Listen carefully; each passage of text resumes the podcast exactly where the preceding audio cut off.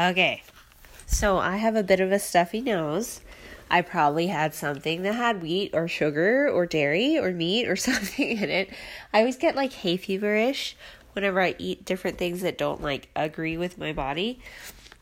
But I'm going to carry on anyways because I'm on page four. I am like almost halfway to my goal of how much I want to read every day, which is 10 pages of this book that I am committed to reading cover to cover. I've got 165 pages to go, right? Not to go, because if I'm 165 minus 4, 161 pages to go, right? So I'm totally doing this. I'm so excited because I love books that inspire me to want to become even closer to my Savior. And I love stories that are written in this style that are just straight up like kind of journal style, kind of like memoir style. And I love it, right?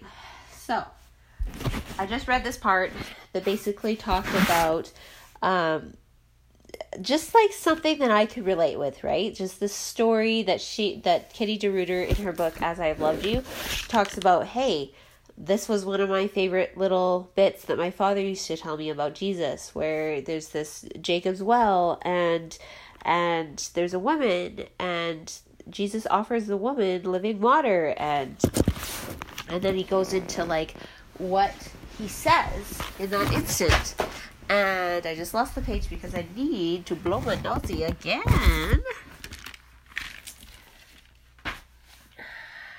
Okay, I'm trying to find the page again though.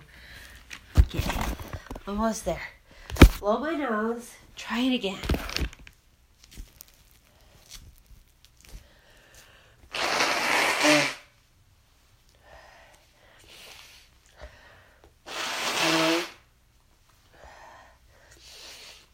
I always get these comments from people that like listen to these podcasts and they're just like, "Oh, I think it's like so cool that you have such a like natural rhythm to like how you do it. Like you always have dishes clanking in the background and it's like it's got such a good feel. Like I just love that the ambiance that you create or something like that, right?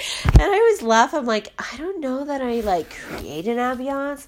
I think I'm just like breathing and living my normal natural life and I'm so glad that you like the sounds of my natural environment. so anyways, there he talked her dad talks about Jacob's well. And then the next part she says, page 4. When Jesus tells the woman things that no one knows, she says, I perceive that thou art a prophet. And he replies, Ye worship ye know not what. We know what we worship, for salvation is of the Jews. But the hour cometh, and now is, when the true worshippers shall worship the Father in spirit and in truth. For the Father seeketh such to worship him, and they that worship him must worship him in spirit and in truth. So that's from John 4 14, 19, 22 to 24. From this scripture, I learned what a kind, loving man. So this is still Kitty speaking, DeRuyter.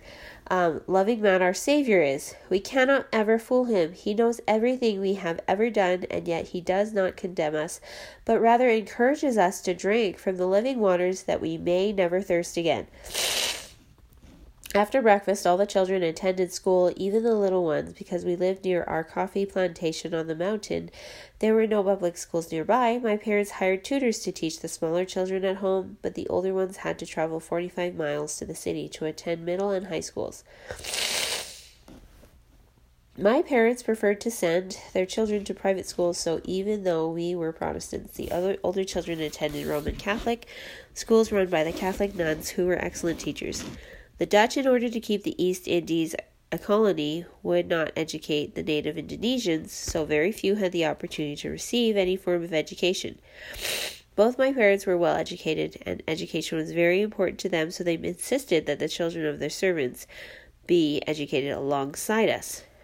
And so we ran a little school in our home, held in the west wing of the main house, which my mother had remodeled to accommodate all of those children all of these children. Our school was only half a day, usually until noon, because the temperature in the afternoon would climb so high that it was impossible to pay attention as we would become too sleepy. So, seriously, that sounds so absolutely fantabulous, right?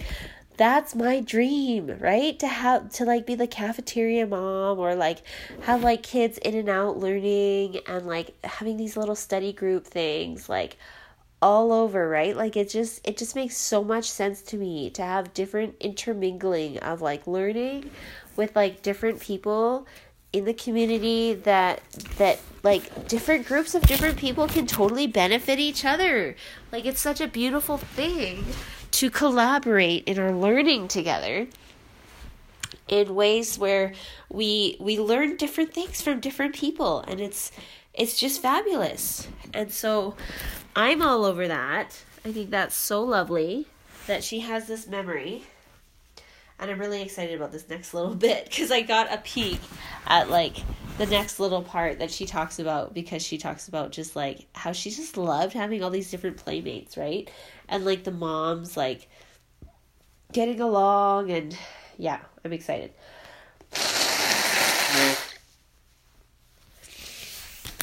Okay. So then she goes on to say, we loved to have so many children come to our house and be our playmates. However, Mams cautioned us not to mimic their language as these children did not speak Dutch very well and had come to school to improve their language skills. Our tutor had no problem keeping order in the little class as everyone realized that going to school was a privilege and they wanted to make the most of it by studying hard and learning well. During school, my Babo Kit would often stay in my class, sitting on a three legged stool close to the floor in the very back of the classroom. When she sat, Babo Kit always made sure that her head was never higher than mine, a sign of submissiveness and respect for my status. She would absorb the teaching for an hour or so, listening intently, sometimes even giving the answers in her enthusiasm for learning, always remembering what was discussed or taught during the time she was in class. Okay, so already I'm just loving these little observations of like this girl and her nanny and like I don't know. I read this other book that said like that was called like I don't know, this book called like Home something like Home and it was by this this girl that grew up in China and she had like a nanny that was Chinese and she would teach her like different phrases in English and stuff. But this Chinese nanny was like so dedicated to this family and it was such a beautiful thing to witness. And I just love how it's like illustrated in this story too that that was like a thing for this DeRuyter family like Kitty DeRuyter as well. Like just that like sweet example of submissiveness of this person that is like dedicated to serving you. Like not because they have to but because they actually really are their their angel their ministering angel. Yes they might it might be their job but they actually take it on as their like full on role of like commitment and de- devotion and dedication and that's kind of how i felt too when i was a nanny for like a year I just felt like I wanted to give my all to these two little boys that were like age two and three, and just wanted to take as pos- all possible good care of them as possible and like give them everything and anything I possibly could.